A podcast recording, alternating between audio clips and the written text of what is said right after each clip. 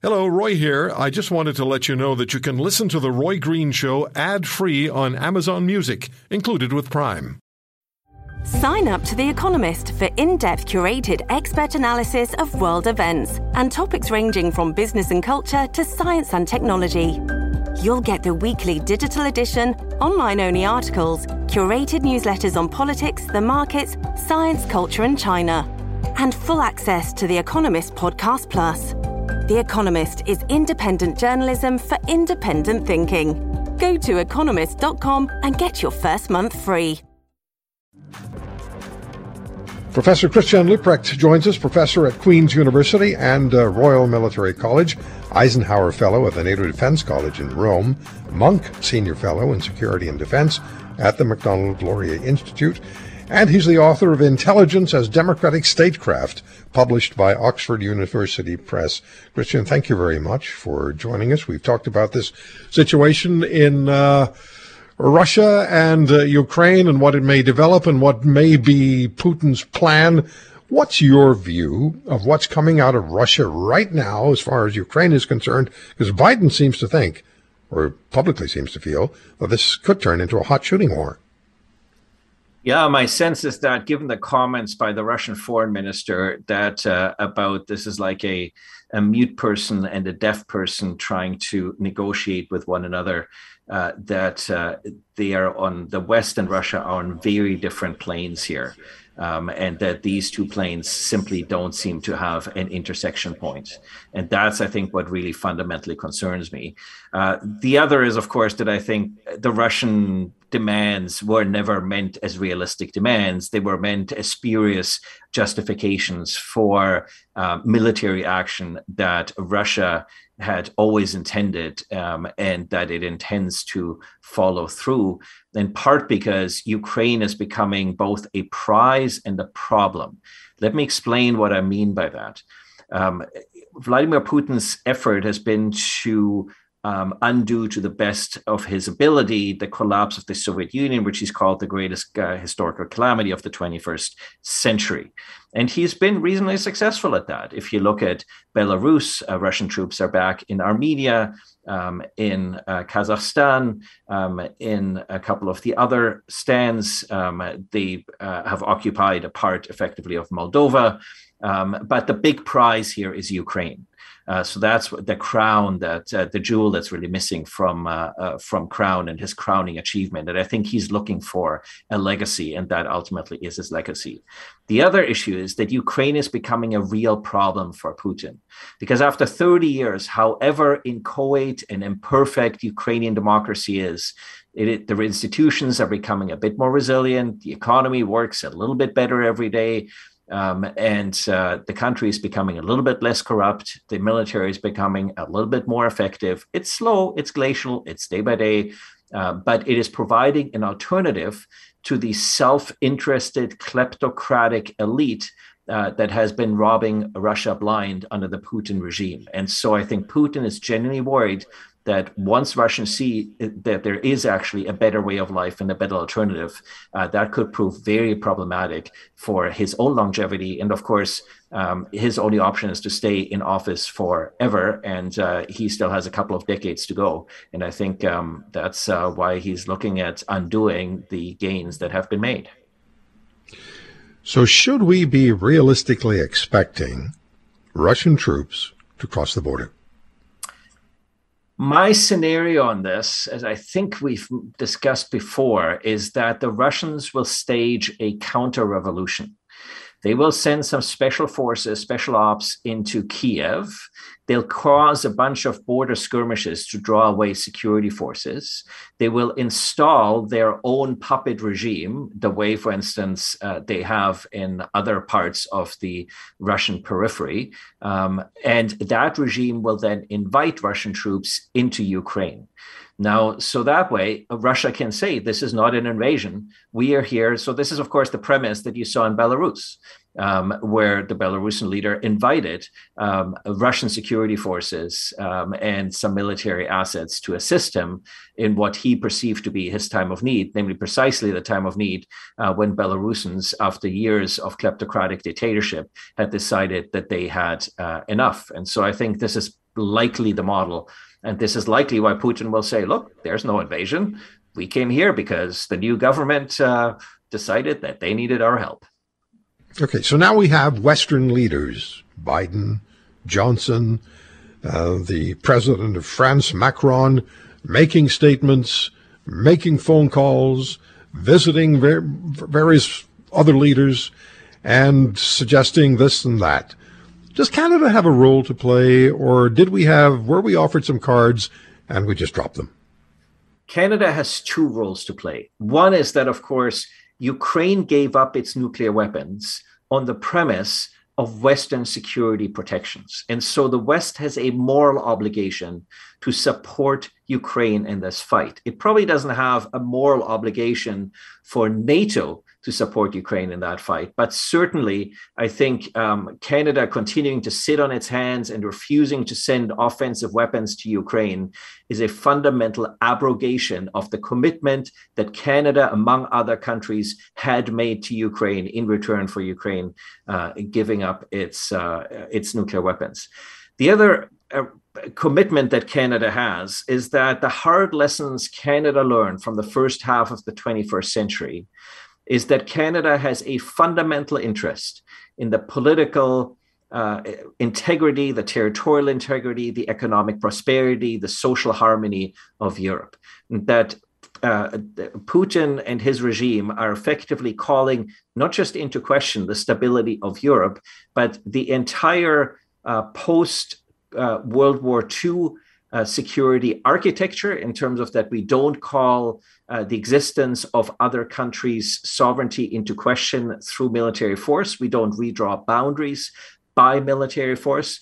And the post Cold War security architecture, which is to say that uh, countries have a sovereign right to choose their affiliations, their international organizations, and their orientations. And of course, Putin's approach to Europe is that these European countries really don't matter because they're not great powers, and that he, by force and by coercion, can force countries into his orbit, thereby completely ignoring and abrogating their sovereign right for their own people to choose their own destiny. And if Putin succeeds, that will not only empower Russia to make further attempts to expand its influence, perhaps in the Baltic states, uh, but it will also embolden players such as China to redraw their own boundaries and to use force and coercion. And we would find ourselves back in a very, very dangerous scenario. That is to say, a pre World War II scenario where it is really the rule of force uh, and of coercion that is going to be the fundamental um, way of getting things done in the international arena.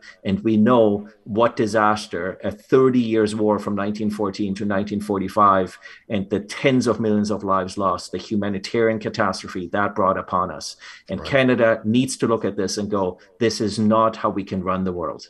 Yeah, very, very disturbing. Before we take a break, and ask you to wear another of your hats, and that is look at our internal situation in Canada that's been developing, not just over the last three weeks, but it's been developing for longer than that. Let me ask you this question, which may seem silly to some people. Is Russia's military really strong enough to, if they, if they were to decide to, if Putin were to decide to enter uh, Ukraine with a full military assault, is that military of Russia strong enough to take on Ukraine and what may follow? Well, that is precisely why Canada needs to step up and support Ukraine, including with intelligence and offensive weapons. Because we need to sow doubt in Putin's mind that his militaries can succeed. Um, both Beijing and Moscow are very good at spinning tales and narratives um, about their capabilities, their resources. But let's face it, the Russian military, this is not the Soviet army. Um, this is a military that has significant morale problems. It has well documented maintenance problems. Much of the equipment is very old equipment, uh, in many cases dating back to the 1970s and, and, and earlier. And this is a military that has significant modernization problems. That is to say, there are some troops that are extremely effective and very good. The Spetsnaz, so they're special forces troops, the Wagner group, that is basically um, uh, Putin's private militia that he sends around the world to cause havoc and human rights abuses. Um, and there are certain other units that have more modern equipment. Uh, it's nuclear forces, for instance. Um, but uh, by and large, it, it, although he has amassed 100,000 troops, this is not like 100,000, uh, the equivalent of 100,000 NATO troops. And that's why I think it'll be interesting to see because nobody's disclosed what sort of weapons have been provided to the Ukrainians. We haven't disclosed what sort of intelligence we'd be willing to provide the Ukrainians. Um, it'll be interesting to see how resilient the Ukrainian military can prove here. Because as I was in Latvia a few years ago, and uh, I spoke to a, a, Latvian general and I said, you know, General, if the Russians show up here, like, how are we going to defend this country? And he says, Christian, we don't need to win. We just need to make sure we don't lose. And I think mm-hmm. that ultimately has to be the Ukrainian posture that they can make this so painful for the Russians. Because once you have hundreds and thousands of Russian mothers on, on Russian streets protesting the Putin regime about their sons coming back in body bags for an unpopular war, Putin isn't going to be able to jail all those mothers or, or have their security forces shoot, uh, shoot them. And so I think sowing that doubt is a really important component because the Russian population um, is very supportive of Putin's actions of seeing Ukraine as part of Greater Russia. But what they won't be supportive of is many of their boys coming back in body bags. There was a, a National Post uh, column that was um, titled Blockades Show Canadian Incompetence is the Biggest Threat, Not Insurrection. And it quotes Professor Leuprecht. So, uh, Christian, let's um, let's let's talk about this. Canada's governments, and we had many guests on today speaking about their frustration with particularly the federal government and particularly the Liberals and Justin Trudeau by their inaction. Canada's governments are then responsible for what's happening now in Ottawa and what happened at the Ambassador Bridge by not being assertive enough over the last number of years and certainly the last weeks. Is that the takeaway? Well, there's a strategic and there's an operational takeaway. By strategic takeaway, I mean that governments of both stripes have ensured that the national security architecture in this country is no longer fit for purpose. And I think that's what these protests show that we simply don't have the tools and instruments that we need in a globalized society where state and non state actors threaten the integrity of our democratic institutions and our democratic way of life.